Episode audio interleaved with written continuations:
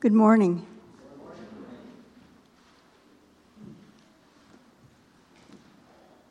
When the Lord saw that Leah was hated, he opened her womb, but Rachel was barren.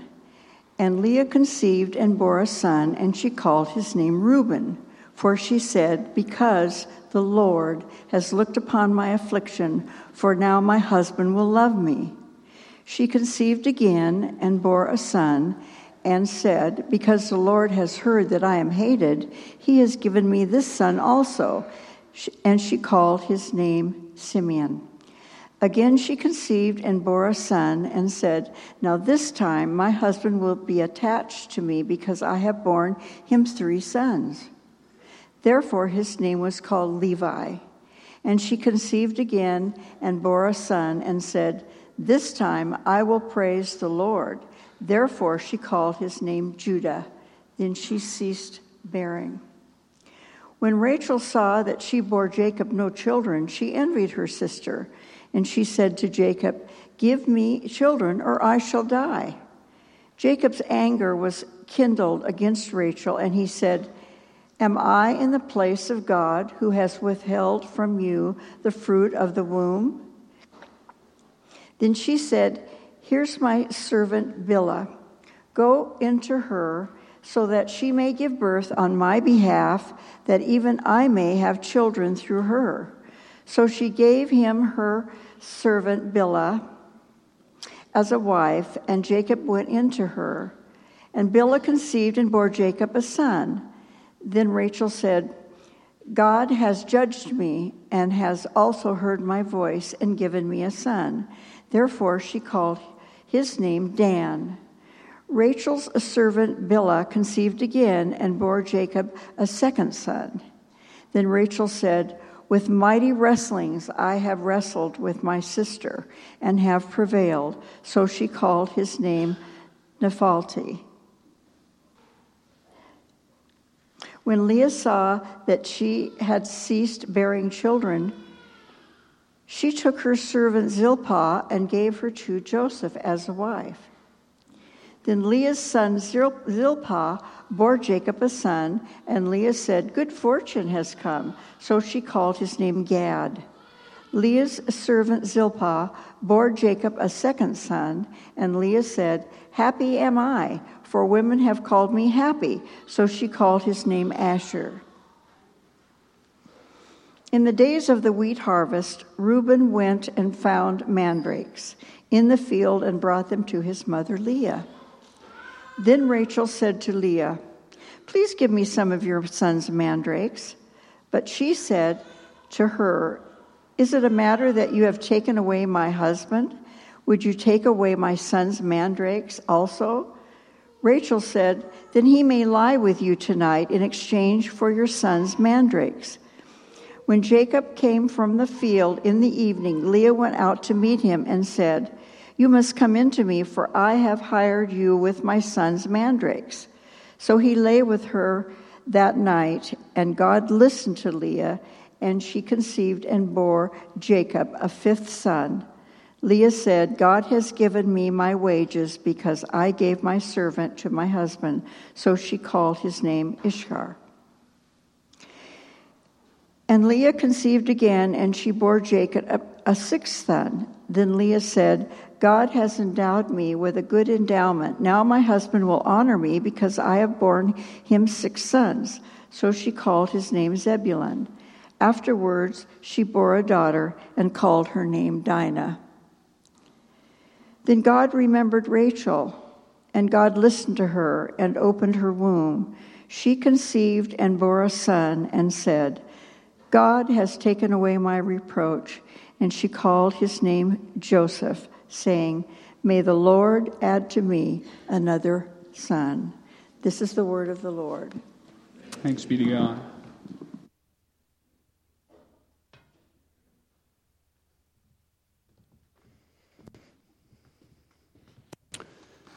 Thanks so much. Uh, I'll just ask you to pray with me. Father, we thank you for your word. Uh, we thank you that uh, it, your word is different than what we might expect to find Your love is different than anything that we can expect to find in this world. And we pray that you would just lift us up in how good it is, Lord, that, that you are God and you are so different in so many ways um, than our human nature and, and the world that we live in. In Jesus' name, amen. Uh, so we in a series in the life of Jacob, uh, and just kind of been moving through his life. Last week we we covered the um, sort of a, a fateful wedding um, exchange where, where Jacob ends up marrying uh, two sisters in the course of one week, uh, and now we kind of move forward into uh, seeing well, well, just how well that domestic bliss is going for everyone involved uh, in that.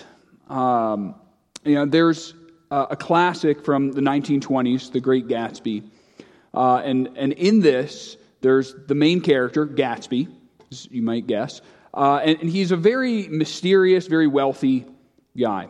Uh, and part of the mystery around him is actually how he became so wealthy, because he kind of just shows up one day and just kind of out of the blue, he buys this enormous, luxurious mansion on Long Island.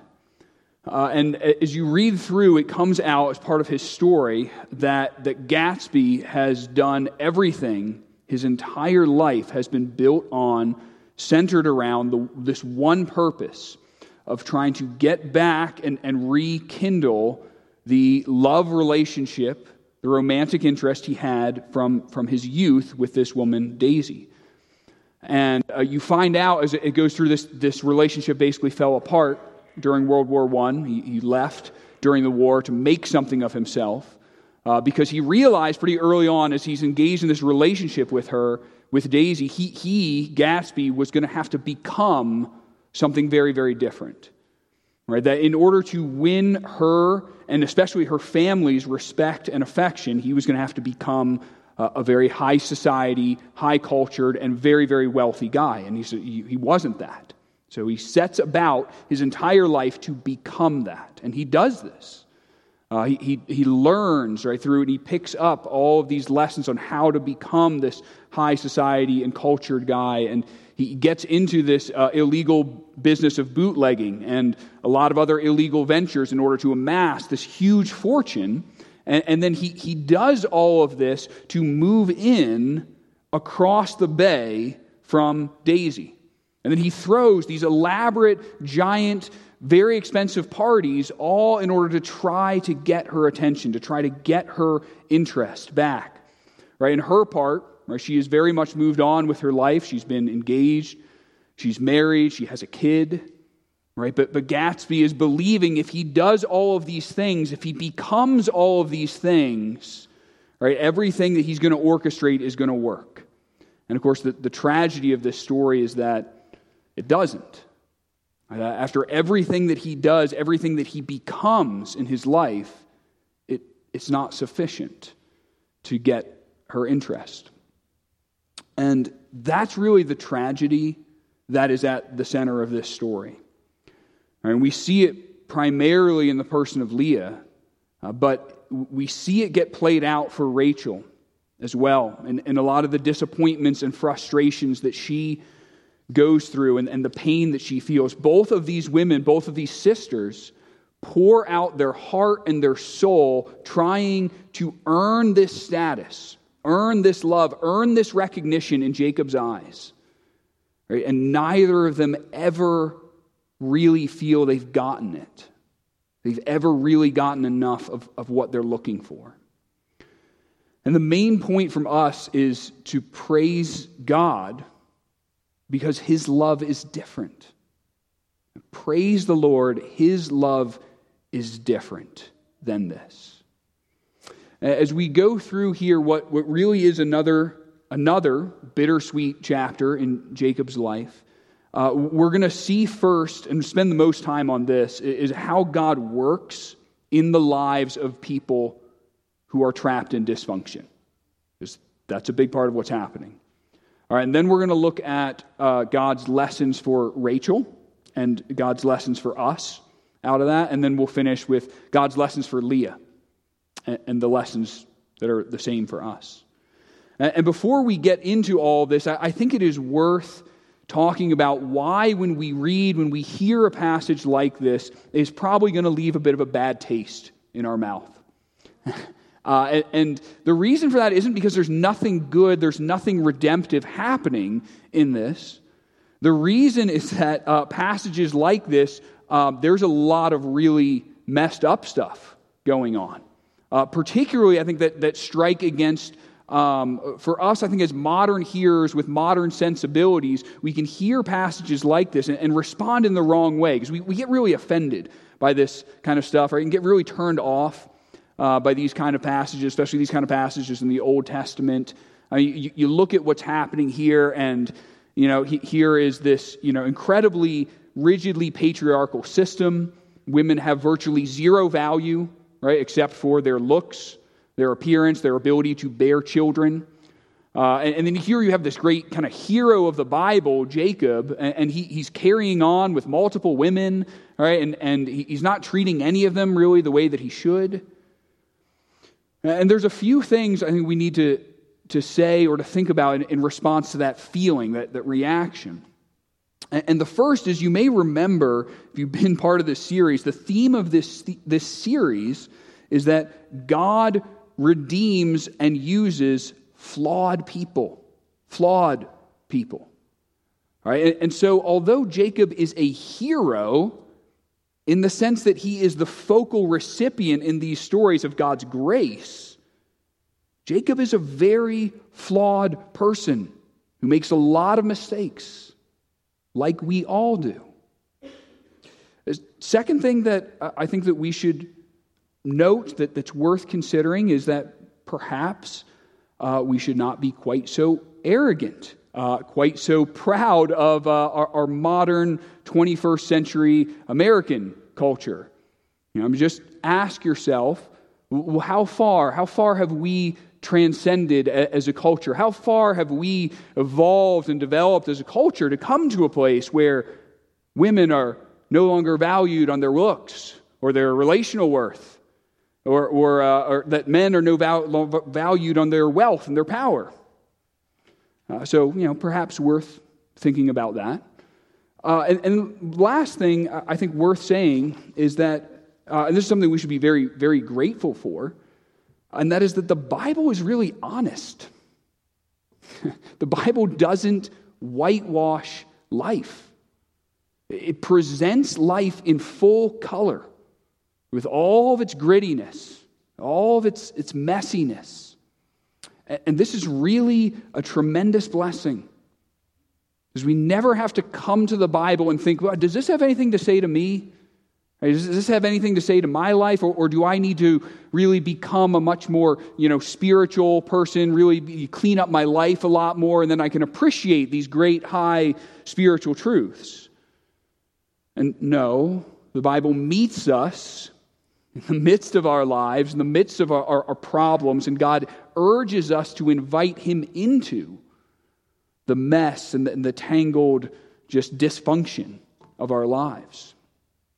And, and I think that we need to understand, we read stories like this, the Bible is not condoning what is happening here.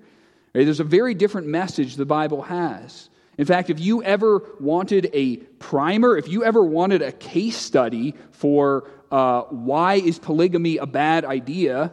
Uh, why is having multiple partners a bad idea? Uh, you don't have to look any farther than this. By, by the end of the story, Jacob ends up with four wives. And, and you can see how well that's going for Jacob. So uh, we, we get this picture in the Bible of the, there is a presentation of why this dysfunction is not part of God's plan. Right? We can see here as well why this kind of treatment of women also goes against God's design. Because you can see, you pick up here that from the beginning, Leah and Rachel have been taught by the way that they are treated by Laban, their father, that they are instrumental goods. They're instrumental goods, meaning that they have worth to their father strictly according to the financial advantage or lack of financial advantage that they bring to him, and that's it. And both of these women learn this lesson very well. They internalize it very deeply. And you can see this in the way that both of these women are married off.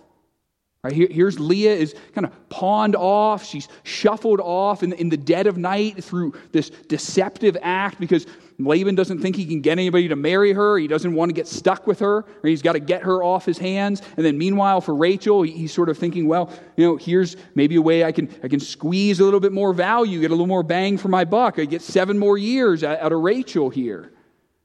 Right, And you can see that this is a snapshot clearly how these women have been viewed, how they've been treated by their father their entire life. Right? And, and the final outcome here is that everyone loses in this story. Everyone loses.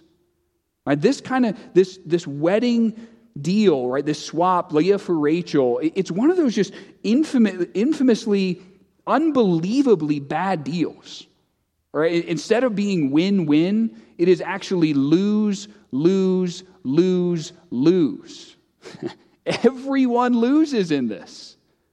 Rachel is losing, Leah is losing, Jacob is losing. The only one who appears to be winning is Laban. Right? But then later on in the story, Jacob and Rachel and Leah have all very much figured out the kind of guy that Laban is, and they don't want anything to do with him. Right? So they, they all leave. And so, actually, what Laban is doing on, on this kind of fateful wedding night is, is he is sowing the seeds for him to lose both his daughters his son in law, and all of his grandchildren. He's going to lose all of that. All right, and so very clearly we can see that this kind of selfish, instrumental treatment of women, or any relationship for that matter, it is not part of God's design for human flourishing.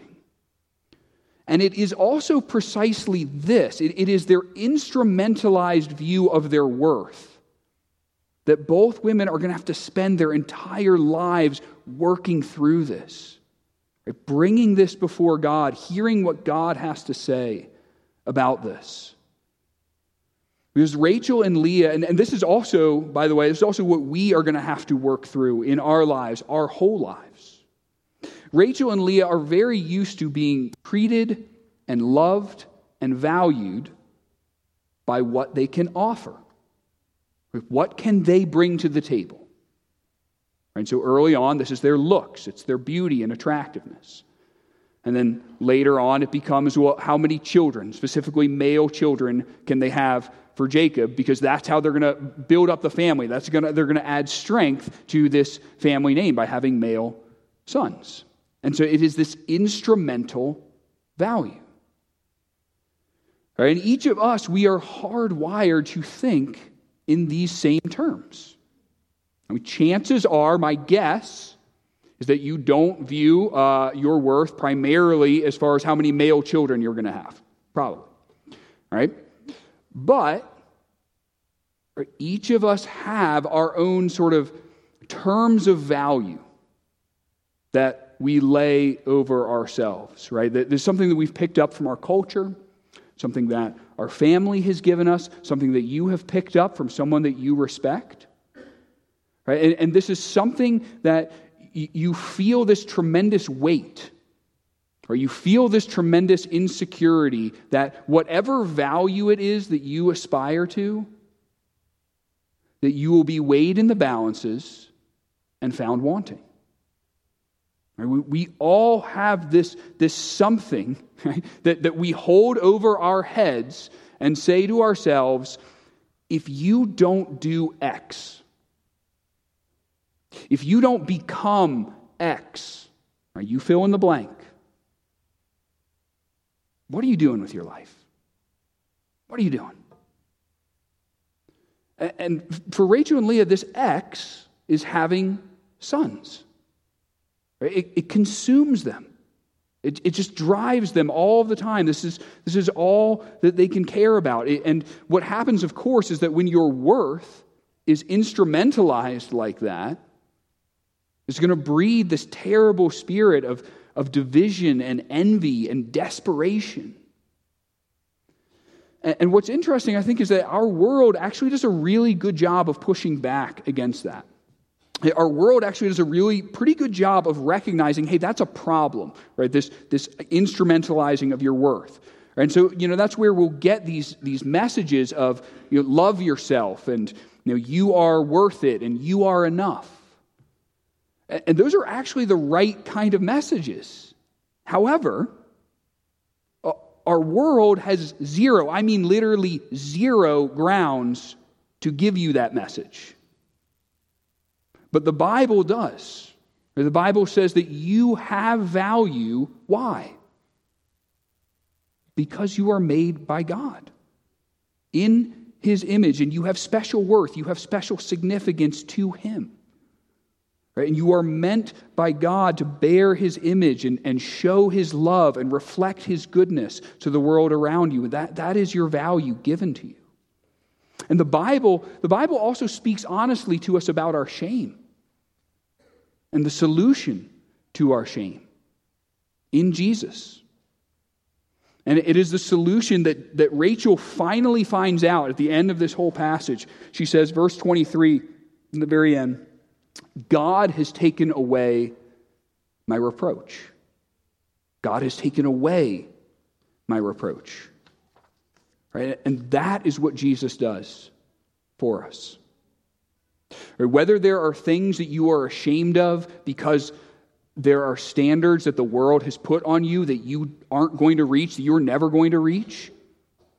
Or whether there are things that you are ashamed of because you should be ashamed of them.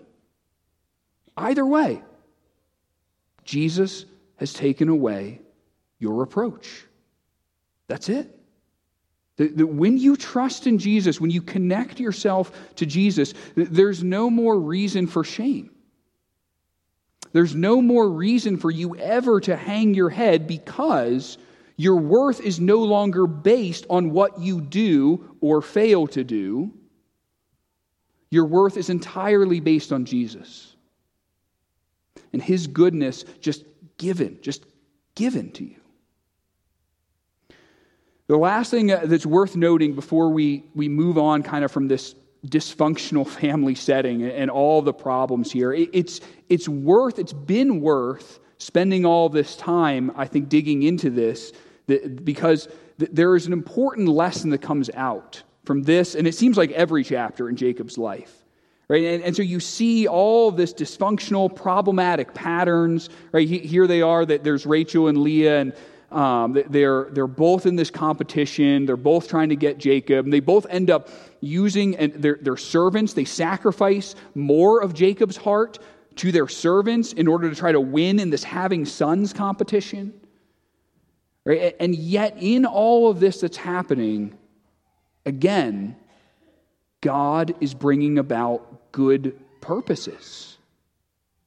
God is going to do really good, really powerful redemptive things through these terrible circumstances. Right? And this is an important lesson. Our lives are never too tangled up and, and knotted and dysfunctional for God not to be able to do good and wonderful things in your life, through your life, if you're able to see how God is, is drawing you closer to Him through those things. So let's look very briefly at Rachel now and, uh, and the lessons that God wants to teach her, and then we'll, we'll close by looking at Leah. And really, Rachel and Leah essentially they have to learn the same lesson, and that is God's love is different. It is different from this instrumentalized, conditional way that they are accustomed to either earning or not earning love. And they, are going to have to learn this lesson from opposite directions. Because Rachel, for her part, Rachel is the golden child. Right? She's the favorite. She's the pretty one. She's the popular one. She's the one that, that everybody likes, and, and things always seem to go well for her, and, and things always just kind of fall in her lap. Right? So the question for Rachel then is what do you do when things aren't just falling in your lap anymore? What do you do when somebody else is now getting the recognition and, and the accolades and respect that you are used to getting? Right? So the lesson for Rachel and for us is that God's love is different. God loves her and us only on the condition of Jesus.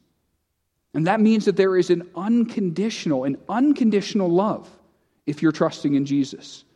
And this is the only kind of love that it would it has the ability to break Rachel free from this cycle of frustration that she's stuck in. You can see this, just one example, verse 8.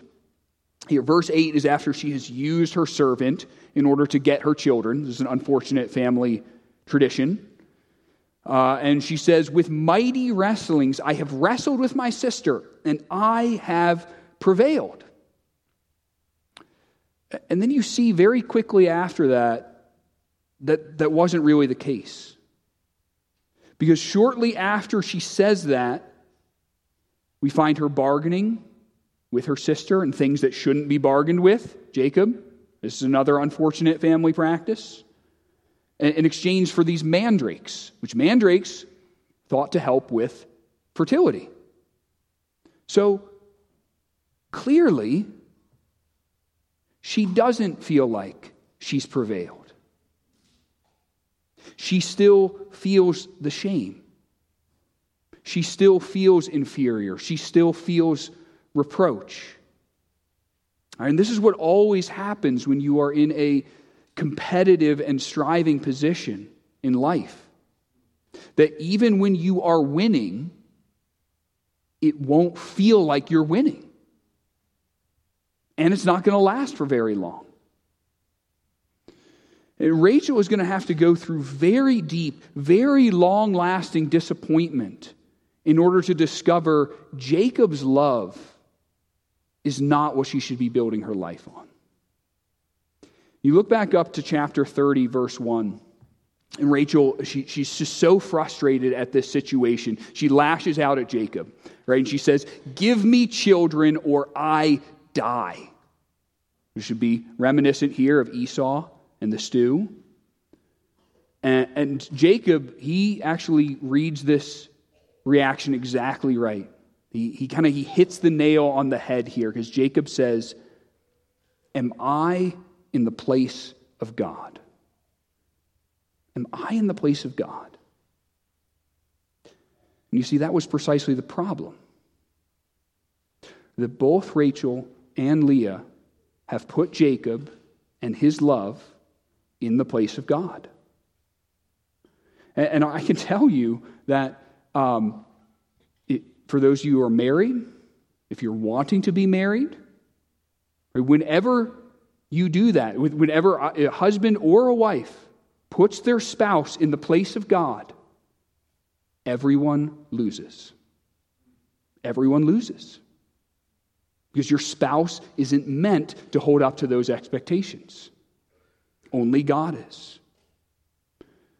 And I think this is really particularly challenging in our day and age because romantic love, right, is one of the last and highest gods that we have in, in our society.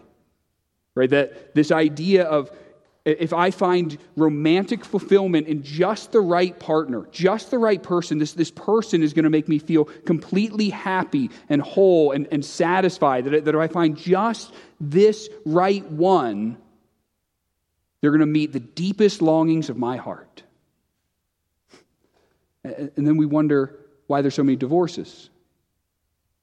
So many people who can't commit to marriage because there's so much of a burden on it. Uh, let's move on to Leah.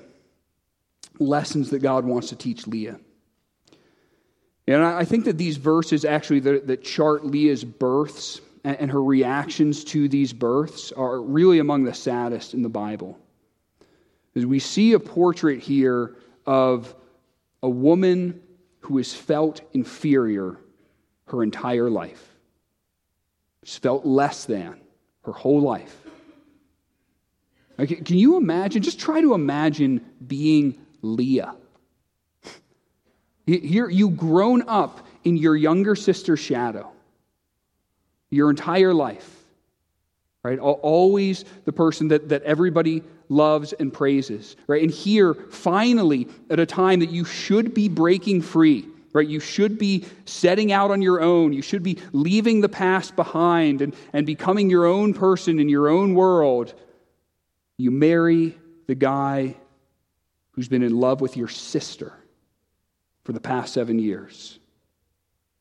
And you get one week, one week with this guy before, guess who, shows back up marries your husband. And you spend the rest of your life, again, in her shadow. Right? But, it, but it's in all of this, this terrible, heartbreaking situation, that God wants Leah to learn that his love is different. It's not like the love or the respect of Laban or Jacob or anybody else. That Leah is not going to earn God's love. She can't earn God's love. God's love is just there. He delights in her, He loves her, He cherishes her, He blesses her. And it has nothing to do with whether Leah is succeeding or not. It doesn't even have to do with whether Leah is keeping God in the right place, as He keeps blessing her after she messes up. But what happens here is, and as we see this, right, both Rachel and Leah, they go through this cycle in this chapter right, where they have a son, or their servant has a son, and then they have this one line reaction. Right, and so for Leah, this is what happens for her first three sons.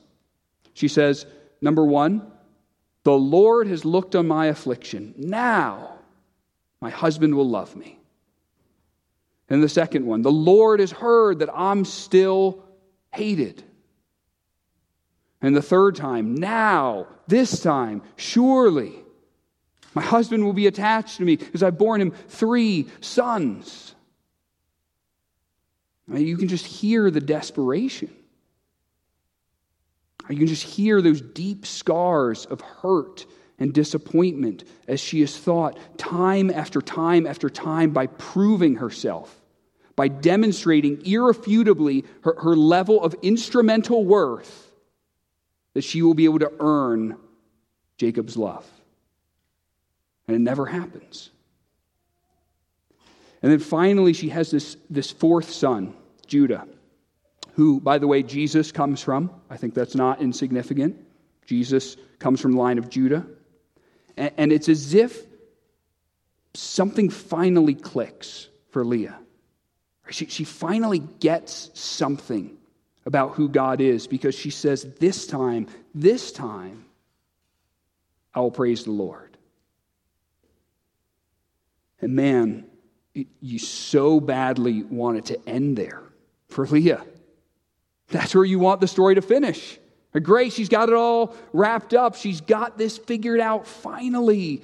Finally, she's realized who God is, and, and it's come together, and she's just going to have this great joy and contentment now the rest of her life. Uh, just so often, that's not how life works. Uh, this is really what I want to close with because Leah, she, she ends up going right back to this idea of earning with her later sons. She says that now God has given her her wages, and maybe now at last Jacob will honor her and love her. Now, so often this is how it works in the Christian life. Right? God works on our spirit he brings us to this place where we just come to the end of ourselves and realize what I'm doing is not going to work. It's never going to work to earn me the love and the recognition that I want. And so, what I've just got to receive it. That's all. I've just got to receive that in Jesus, it's just freely given for nothing. I, am never going to earn that. And that lesson can break through really powerfully, right? And can kind of just cut the legs out of our self reliance where we finally realize nope, I'm, I'm never going to have anything except what God just freely chooses to give me. And then slowly, subtly, imperceptibly, this attitude of earning just, just comes right back in, just creeps right back in the back door. And I think it's very natural, actually, because it's a drift towards this is how the whole rest of the world works. It's all earning. And just like Leah, we all want something. We want something that's going to set us apart, some sphere of life that I can win in, I can be the best in. Right? So, so, that we can look at ourselves and think, uh, you know, I might not have the looks, but I've got the brains. Or I've got the money and the connections. Or, um, you know, well, I've got the experience and the skill. Or, well, at least I'm somebody who knows how to be a good friend. I really understand how to be a good friend to somebody. Or, hey, at least, at least I'm somebody who knows how to have fun. I know how to have fun in my life. And we're all doing is just trying to carve out this niche where we can demonstrate and prove our value and our worth. And God has to keep teaching us over and over and over that it's not going to work. That our value comes from simply belonging to Him. That's it.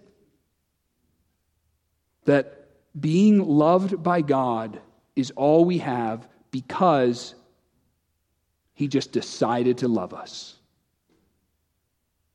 Praise God, His love is different. It is different from anything else we will ever have in this world. Let's pray that we can just learn that, hold on to that.